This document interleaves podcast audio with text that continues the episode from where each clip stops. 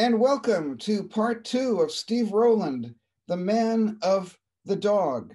And today we're also introducing Maylin Dog. Could you hold up Maylin a little bit so we can see? It's full doggage.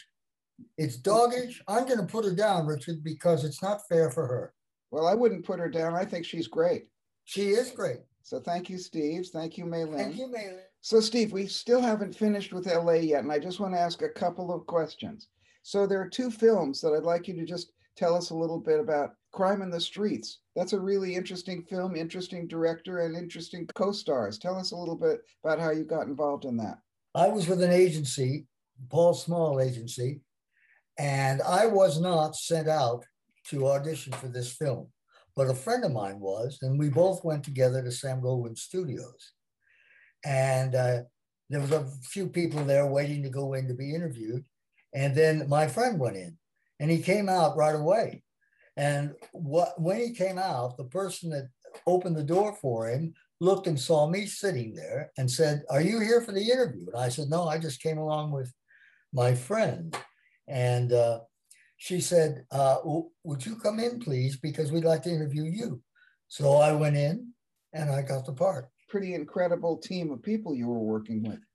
John Cassavetes, Sal Mineo, Mark Rydell, who became a film director, and uh, it got great reviews. They bring it back all the time. It was done on the stage at uh, Sam Goldwyn Studios. I don't know, it was one of my favorite films. What was Cassavetes actually like as a guy to work with? Well, John Cassavetes was a great guy, a very intellectual guy, and very easy to talk to. And of course, then when I moved to London, he was there, and I had some time with him. He was a really a, a, a terrific guy and a, a, very studious person. He studied acting, he studied writing, he studied all that. Hmm. And uh, it, I think it showed in his films. Absolutely. Uh, did, were there any kind of conceptual things that were specific to him about the way that he made the film? Not particularly. He had a very good director, Don Siegel. Uh-huh. Don Siegel was a top director in those days, and uh, he and Don Siegel uh, they got on fantastically well. I I wasn't privileged enough to know what they were speaking about, but uh, I'm sure that John Cassavetes put his two cents in. You would have been about 20 at this time? Just turned 20. Right, right. And and what about Sal Mineo? I mean, uh, obviously a lot has been written about him, but what was he like as a guy to, to work with as an actor?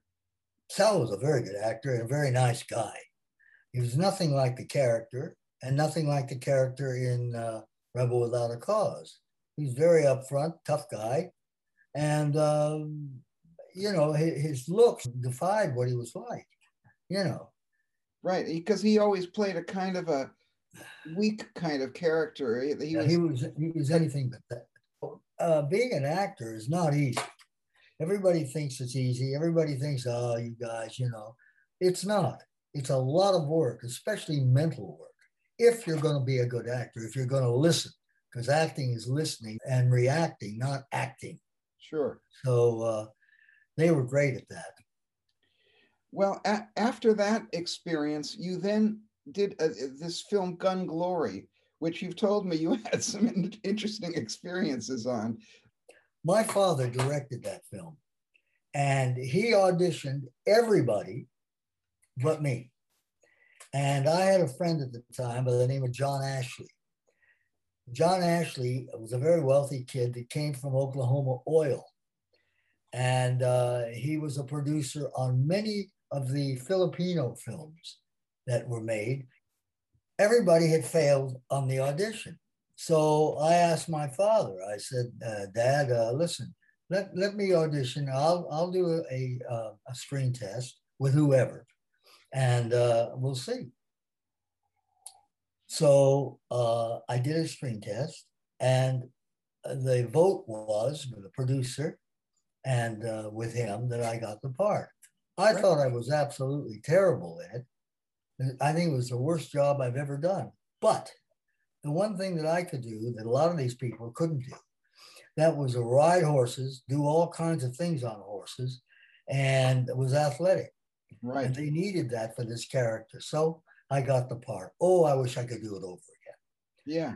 but it was interesting because I worked with Stewart Granger, and I say this, I don't like to say terrible things about anybody, but I've worked in over 40 television shows, had a, had a series, did nine films, never had a problem with anybody, got along with everybody. The one person that was a complete asshole was Stewart Granger. He didn't like the idea. I mean, I was 20 years old, 20, 21 years old at the time. He didn't like the idea of when you came out of the gate at MGM Studios of all the teenage girls rushing to get an autograph. And I said to him when he, he, uh, he yelled at me on the set, I said, Mr. Granger, I said, I'm a young kid.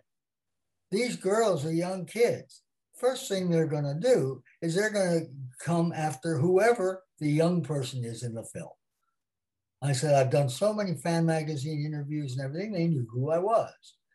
Oh, he didn't like it. He didn't like the fact that I played rock and roll music in my dressing room. He didn't like any of that. And uh, finally, the very end of the day, we were up in Garberville, California, which is up near Eureka. We were late getting on the plane, and they were waiting for, for us to get on the plane, just he and I. And uh, when we got on the plane, he said, Steve held it up. I said, No, I didn't. We both held it up because you were absolutely tearing into me about every wrong thing you thought I did on the film. Possibly some of it was right if you want to know the truth. But he was that kind of a guy. And I am not the only person that says that about him. He was a good actor, good looking guy, was really athletic, but, but isn't person, would you say? I mean, after all, he was older. He what what was he at the time? Probably about fifty. I'm not sure, but he was in his mid to late forties. But it's I didn't like the way he treated his wife. Yeah, but uh, I mean, it's he sounds like the kind of guy who was just jealous of everybody and lamenting his lost youth, and and uh, he sees this young, good-looking guy, uh, certainly with muscles, and uh, he thinks, well, you know, why is he getting all the attention? Well, he was an arrogant guy, very, very arrogant and very much a narcissist. Right. And uh, when you deal with people like that, uh, I wish I knew then what I knew now, know now about how to deal with people like that. But none of us ever do when we're young. No. Jean Simmons was his wife. Right. She was gorgeous and a lovely lady, lovely. And he treated her, man, you know, I would never do things like that. You have to respect women. And he, you know, come here, do this. Bah. Well, that's all I'm going to say about it. But and, he and, did a very good job. Well, let's talk a little bit about your female co-star. Yes. Oh, you're talking. you're talking about Rhonda Fleming. That's who I'm talking about. Boy, was she a lovely person. Rhonda Fleming. I saw her when I moved to Palm Springs. I saw her down here and she was in her 80s and she looked almost as good as she did when we made the film. She was very easy to work with and really, really a nice person and helped me a lot. Instead of being critical, she was uh, she motivated me. She was a lovely person. And and and how did you handle the love scenes? well, there was only one, Richard. Unfortunately, only one. Yeah. And I handled it. Let's put it that way. No, but I, I, mean, I mean, did did you talk about what you were going to do beforehand? Obviously, you you probably rehearsed it, and and uh, after all, it's the young guy who's who's in love with the uh, older hot woman. How, you know, how was how did you discuss it with well, her? you know, you know, the story was a father leave, leaves when I'm very young, which is Stewart Granger, and my mother dies, and I'm very lonely and I'm there taking care of the ranch at 16 years old. And uh, into the into our lives comes this woman who takes up with Stewart Granger, and she's so nice to me. This is in the film, and I get smitten, get a you know get a crush, and we're talking in a scene about a couple of things, and I just reach over and kiss her, and then I'm upset about it and embarrassed about it that was the extent. Yeah, I thought I, I must say I thought you you did that brilliantly, and uh, I thought that was the best scene in the film because you you could see that you it was impulsive and then you were embarrassed by it. The embarrassed part is harder to act, you know, and I think you did that really well without complimenting you too much, which I can't do. I should Please don't. you know me, Richard. I don't talk very much about me. So so let's move on now. How did you get the gig to do Battle of the Bulge? Oh, uh, well, I was living in Spain. I went to Spain in May of uh, 63. Okay, tell me why you went to Spain. I just got fed up uh, with a lot of the bullshit here in Hollywood. And uh, it, it was getting more and more difficult to get roles, the kind of roles that I wanted. And I'd had that series. Well, it wasn't my series, it was Hugh O'Brian's series, but I had a running part in The Legend of Wyatt Earp. And you know how things change. People start looking for different things, and different types of stories and stuff. And I wasn't getting the parts that I wanted. And I thought, well, I'm going over to Spain because they were making all kinds of films over there, and I was bound to get into something. So I went over there, and the very first film that I got into, funnily enough, was Gunfighters of Casa Grande, mm. which was a Spanish cowboy film. Mm-hmm and uh, I had a leading part in that. And from that, uh, the uh, director and I think it was the director producer saw me, saw, saw my uh, saw some rushes, which are what they show you after rushes are when. For those that don't know, rushes are when at the end of the day they go into a screening room and they show bits of what was taken that day and evidently somebody saw it, and they called me in for a part in uh, a Thin Red Line with Keir Dullea, Jack Warden, which I got. Mm. And it was a good part. And then when Warner Brothers brought uh, Battle of the Bulge over, they were looking for American actors, and everybody had to audition. I auditioned, and I got the, the part. And uh, it turned out pretty well. It was the first time that I played a part where it was sort of comedy. I was sort of the comedy person yes. because I was playing a naive young person saying stupid things. Yeah. Which kind of hang with me, you know. I say stupid things all the time. You were the sidekick to Telly, Telly Savalas, uh, who yeah. was supposed to be the tough older guy, and and you were kind of a hey, hey you guys kind of guy. Yeah, exactly, exactly, and and he was always annoyed with me, always annoyed. I mean, in the film, yeah. So everything, you know, there was the one scene where we come to a stop in the tank. I was a, a tank driver. We come to a stop, and I everybody gets out of the tank, and I jump out of the tank last. And I went, "Oh boy, are we going to see some Germans?" you know. And he looks at me, and I mean, it was just one of those kind of parts. Telly was great. He's a real good networker. He would go around to everybody, you know, and tell his stories, and he, he was a funny guy. And uh, oh, I got along great with him. You know, not not a, the person I really got along with on in that film was Charlie Bronson. Yeah. He and I got to be very friendly, and uh, he came over to London when I was there and visited me. He was oh, can I just interject something very funny? Oh, sure, yeah. I was staying with a, a guy by the name of Jericho Brown, who I knew in Hollywood. Great big six foot six singer, very good singer and he was trying to be an actor. And we were living in this one room, one room with a kitchen off to the side apartment off of uh, Sloane Avenue in Chelsea. And Charlie came to visit me.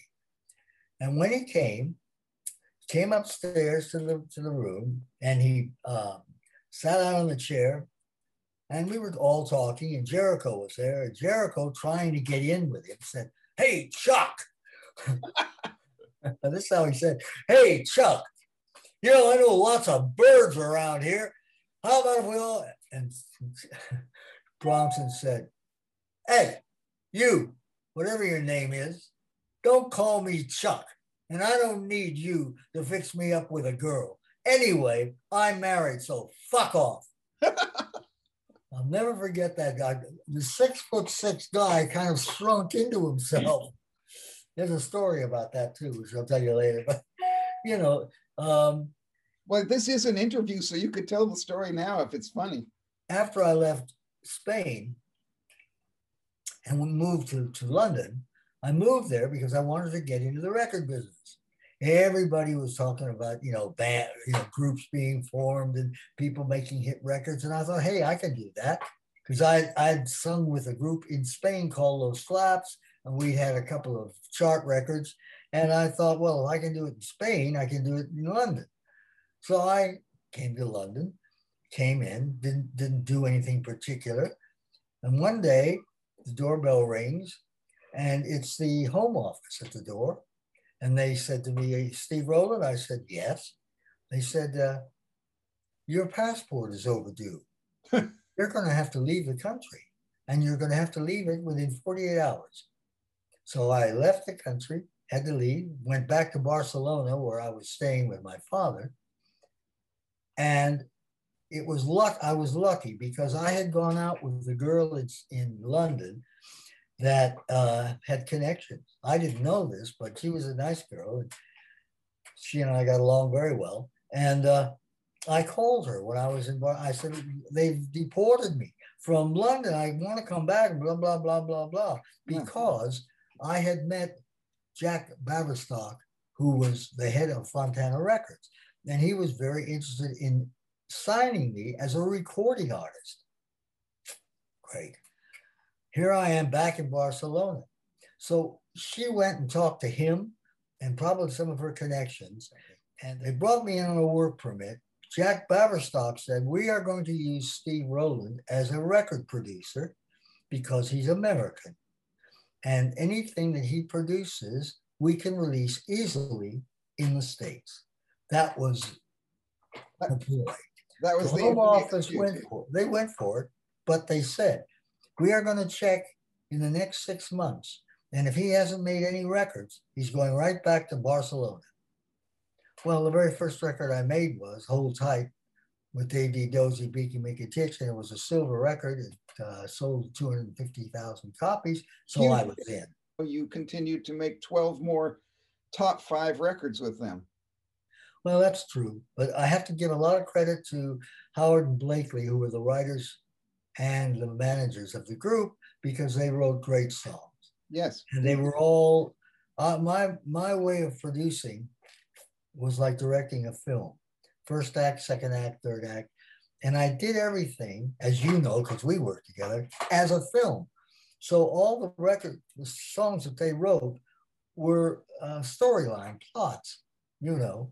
Uh, Legend of Xanadu, number one. Um, last night in Soho. All these are stories. Yes. So they worked for a while. And then then Dave Dee decided that he didn't want to do those kind of records anymore, that they wanted to do their kind of records. And so we broke up. Yeah. But I mean, let's face it, they were writing those story songs, weren't they? They were, but Dave Dee find and, and the band didn't like it after a while. They right. wanted to do their stuff. They wanted to be cred. Yeah. And uh, you can't be cred unless you are cred. They yeah. never had another hit. Uh, yeah, that well, they never did anyway. That's. But I'm glad you've told people how you conceptualize your productions. But uh, I remember when we did Starship Trooper, you actually had a storyboard made of the yeah, entire thing, which, which of course they used some of that for the video, and uh, which of course was in its infancy in those days. But you've always thought visually, and you've always uh, ha- had the idea from the very beginning, as you can see from Hold Tight and Xanadu, uh, of using sound effects uh, as your as one of your production sort of. Uh, well, it was just coming in then, Richard. If you remember, they were just starting to um, use the Atari and, and, bring in sound effects and things like that. And we don't you remember we made up our own. Remember the right. you know, and we talked about it because you coming from Hollywood like I did, you knew what I was talking about. You were one of the only ones. Yeah. And well, we used to talk about it. Well, I mean, uh, I, I and, love that idea because then you you had a clear direction, which was excitement events you know the whole thing was to produce events on the on the record well that that's it and, and certainly legend of xanadu with the whip that i had to make that today you just use a plug-in you know yeah i know i felt the end of that uh, but Well, oh, Richard, come on, tell you got to tell that story when, when you were uh, when I brought you over to uh, Hansa and Peter, Peter Peter was looking for a, a, country singer to sing this song. I forget the name of the song. tell a story because you tell it so. well, yeah, the the head of Hansa Records was Peter Meisel. Peter Meisel was a German guy, very very nice guy, but very uh, opinionated, let's say, and he he had this country song that that I, who found the song? Did he find the song? He found it. Yeah, I think I think it was something that uh, Paul Simon had written or something like that. I, I don't remember what the song was, but he wanted he was trying to find somebody to to sing it, and they auditioned a lot of people. And I said, wait wait a minute, Steve would be the perfect guy to do this. And I believe Steve, you told me, no, no, no, you can't do that. He'll never accept that. He'll never. Uh-huh. And so I said, okay, okay, let's do it anyway, but let's have you sing it. But we'll call we'll call you a different name. Now I don't remember the name we chose. I don't either. But it was very funny. It was something like, you know, Hutch Chuckinson or something like that. It was some some weird name we'd picked, some very country sounding name.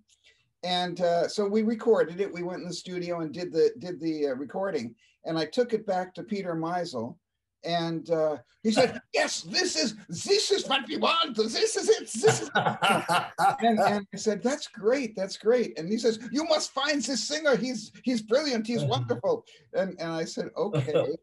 Now, was it you who told him or me who told him? I told him much later on because yeah. you went back and you said the singer is not here. He's left town or something like that. Yeah, I was trying I said, to get away with it. And well, I said, Richard, I can't say it's me. He'll, you know, I'm not supposed to be singing stuff for him. Yes, and we should explain to the audience also that Steve was working as A and R. That was his job. He was A and R and a, a, house producer. So, in pre- Peter Meisel's opinion, he could not be allowed to be an artist and a singer. Uh, and and the funny thing was that we finally had to tell him because he was going to release the record. And and I said, well, actually, I, Peter, it was actually Steve who sung that. He said, "What? What?" And then he had to cover himself. So he says, "Oh, of course, I knew. I was just joking. I, did, I of course, we can't release it, and and uh, I didn't really like it very much, but but uh, I, I was just joking. I was playing along. I knew it was Steve all along. well, of course, of course, he didn't. But we're we're getting ahead of ourselves in a way because I want to get back to your production career. So we've done Dave Dee, Dozy, Beaky Mick, and Tich. And but then after that, you then did some other things. For instance, there was a uh, group called The Herd who you discovered. Yeah, The Herd I did before Dave Dee. The Herd was the first group that I did. They had Gary Taylor was singing, and so was oh, what's his name, the keyboard player. They were doing very kind of cutesy type, you know, alternative songs, and I put them with uh, Howard and Blaikley. And Howard and Blaikley wrote the songs. And the very first one they wrote, which was a big hit, was called From the Underworld. Right. Morpheus Descending, you know, the same story. And that was a big hit. And we used an orchestra. And it was very funny with that group. In those days, it's I don't know whether it's like this today, but then you had to be cred, man. If you weren't cred, you couldn't talk to anybody. The papers would put you down and all that. Oh, he's nothing but pop. So they wanted to be cred, and they didn't like again. They didn't like those stories. They didn't like those those those kind of records. So the second record we did was a striptease type number, and that was a hit. Right. And and then we did the big hit, which was "I Don't Want Our Loving to Die," which I got Peter Frampton to sing. And there was a fight to get him to sing that. But and, he was uh, he was already the guitarist in the group, wasn't he? He was the guitarist in the group, but he didn't want to sing. Yeah. But and he, he was 15 years old at the time, and he was a terrific guitarist. Yeah. Terrific, as is proven. He's still going. Yeah. And, uh, you know, like all groups, even my own group, after a while, they start thinking they want to do it their way. Yes. And uh, he met up with, um, oh, the Small Faces, and right. he went on. He went on to join oh, what was the guy's name that killed himself, burned himself to death? Uh, he well, they made up Frampton's Camel, and he right. joined that. Right. And uh, then then he had his own band. Right. Of course, Frampton Comes Alive was a big hit album. When you told me about it before, you said that you had always seen him as being very talented, but the rest of the group thought, you know, they were the stars and didn't want this young kid to be the star. Is that the sort of way you? Well, in a way, I mean, whenever you went into mixing, and you know this from your own experiences, every member of the group wanted their instrument up loud. Well, when you're mixing, you can't do that. You know, you can't mix records like that. No, so That's basically what happened with with the herd. Which is why then, in later days you refused to allow the artist to come into the studio. That's right, because the only person that would allow to come in the studio was the, the vocalist. You know, to make sure I, that you could hear, because there was a there was a trend in the uh, '60s to kind of bury the vocal. If you remember, it was always kind of a you bury the vocal a bit like the rest of the group. Well, I, I remember when I was working with Cat Stevens around well the late '70s, and one of the things he told me, which I always uh, remembered, was he said, make the vocal so that you have to lean in a little bit to hear it, not exactly. do this. But he said it's a very delicate balance. So if you make them lean in too much, it's too much hard work. It should be something that they want more of. Always leave them wanting more, just like the just like the movies, just like vaudeville. Always leave them wanting more. So exactly right. Yeah. And exactly, so exactly right. Yeah. And I would fight with these people in the studio. My thing was to play it as loud as you can on the monitors and then put it down through a radio, you know, that what I had on the desk. Sure. And if you could hear it as clearly both places. Yeah. And you were doing well. Now in well, those days, you know, in those days, were you working four track, eight track? What what was started four track? Right. But I will say this, Richard. And I got a very good compliment from the people at Billboard for this. When I made that album, Coming from Reality, with Rodriguez, I made sure that you could hear every syllable of him because the most important thing was his songs and him, not the backing. Sure. And they mentioned that. There's this guy that was came and you know to the premieres and everything, he cornered me and he said, I love the way you produced that album because I could hear everything that Rodriguez was singing and what he was talking about. And it was as though he was in the room with me. And I said, Well, I tried really, really hard to get that effect for the artist's sake. What is he selling? He's selling his work, mm. you know, his, his writing. Yes. And the backing may be good, but the backing is secondary to the song and to the artist. Indeed.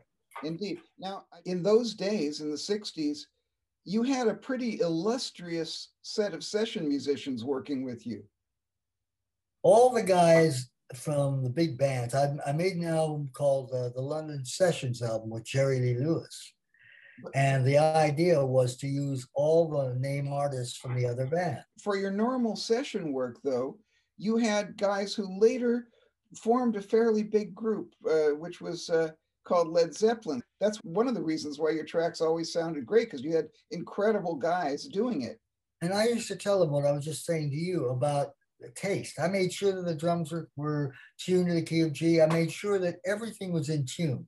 A lot of guys, you know, they don't really get things in tune. And it made the record sound better. If you do a record and something in there is out of tune, man, you hear it because they always did great things. They spent as much time as they needed to, as I needed them to. So now, after all of these uh, wonderful experiences producing other people, I want you to tell me about. That's why we started with Mei Lin in this thing. May I want to hear about oh. the family dog.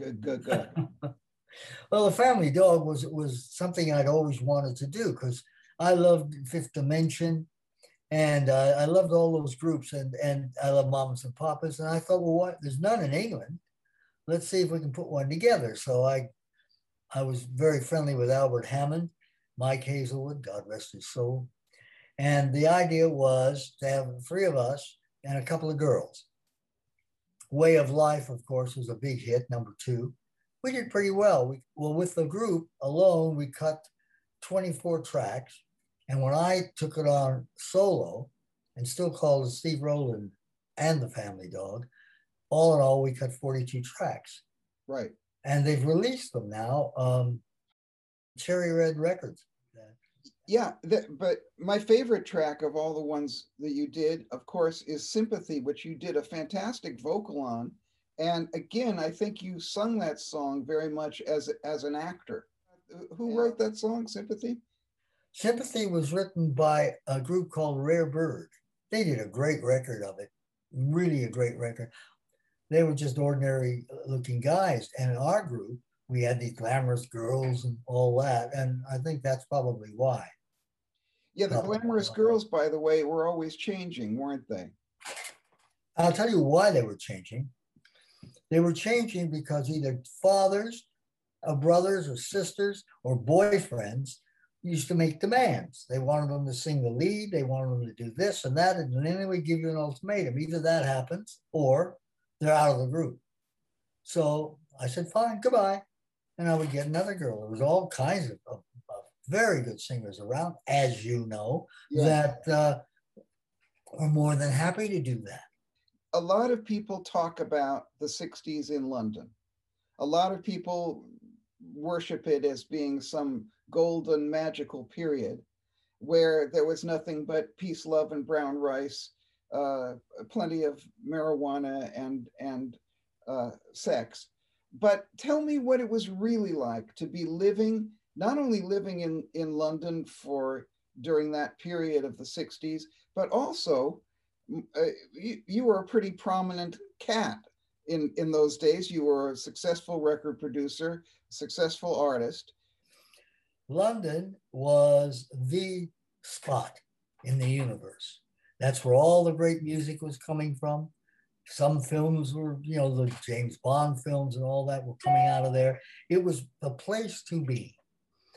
And I had lots of hot and cold running girls. I didn't smoke. I didn't do drugs, not because I was against it, but because I just particularly didn't like it. I didn't like the feeling of being out of myself, you know? And I had a very bad experience before I went to Europe with penicillin, where I was dead for nine seconds and they went into my heart. And then, oh, well, it's another story. But it always reminded me that if if you take something that you're not sure of, something can happen. Kind of silly, but that's yeah. why I didn't. No. So I missed out on a lot of those wild parties.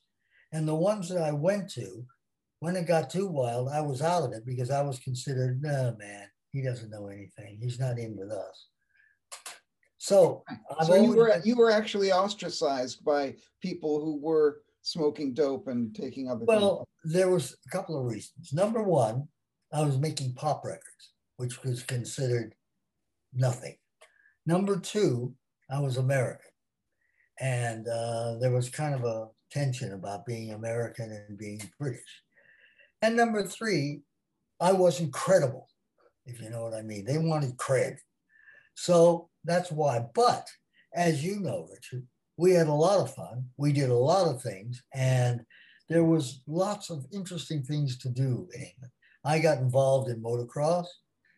I got involved in kart racing, uh, which I love doing.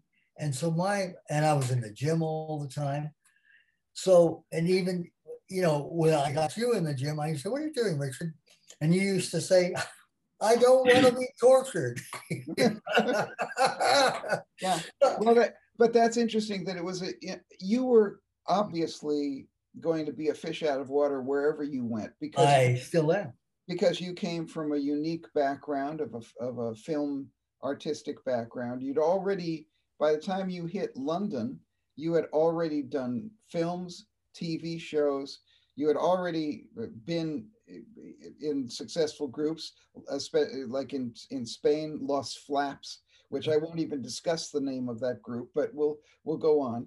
And and, uh, and so you'd already done those things. So most people, I think, in the '60s, you know, they were wannabes, or they were already kind of current stars. But but you were the guy in the middle, you because you already knew what it was like to be working with top people, top musicians, top actors. You already knew that, so you were somewhat different from the ordinary person of the '60s in London. I didn't go to parties if I could help it. when I got into the dance time, when everybody was making dance records, I had to go to these clubs and stay up until 1.30, 2 o'clock in the morning, and I hated it. You even ran one of the clubs, if I remember. Yeah, I did, the Valbonne. The Valbonne, yes. Yeah. Yeah, and put on acts. Well, Yeah. talking about yourself on this show, of course, is going to make you a superstar because everybody knows that Radio Richard is the way to start Absolutely. for everyone. Radio Richard, you should, you were doing some of this in England. You should have been doing a television.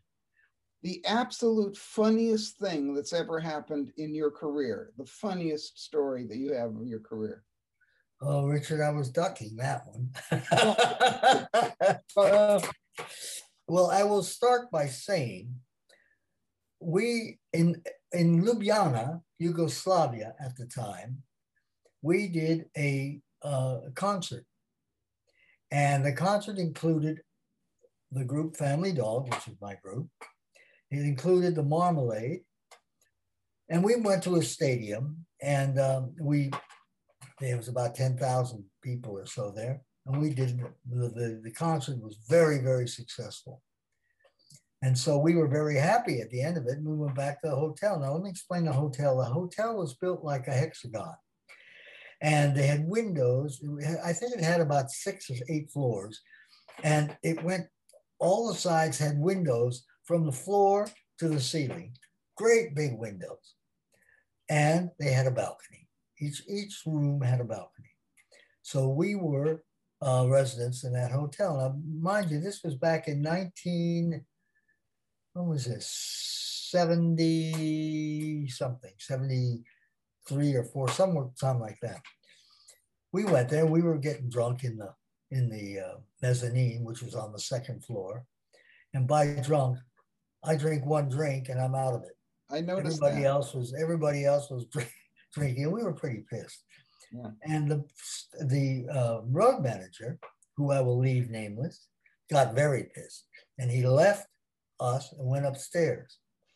And he went out on the balcony, and we're sitting in the bar area, and he put his ass over the edge of the balcony and took a shit, and the shit went. Batonch against the window in the bar and then slid down like that. then he went out in the hallway later on, took another shit and put a cocktail flag in it. So, yeah, it was funny at the time. It's embarrassing, even me telling it, because I laughed like a drain, man. I tell you, I died when I saw that. yeah. Well, I mean, there were some funny things that happened when we were doing Starship Trooper. Okay, we did a record called called "I Lost My Heart to a Starship Trooper" with Sarah Brightman, who I brought to Hansa as the savior of the track.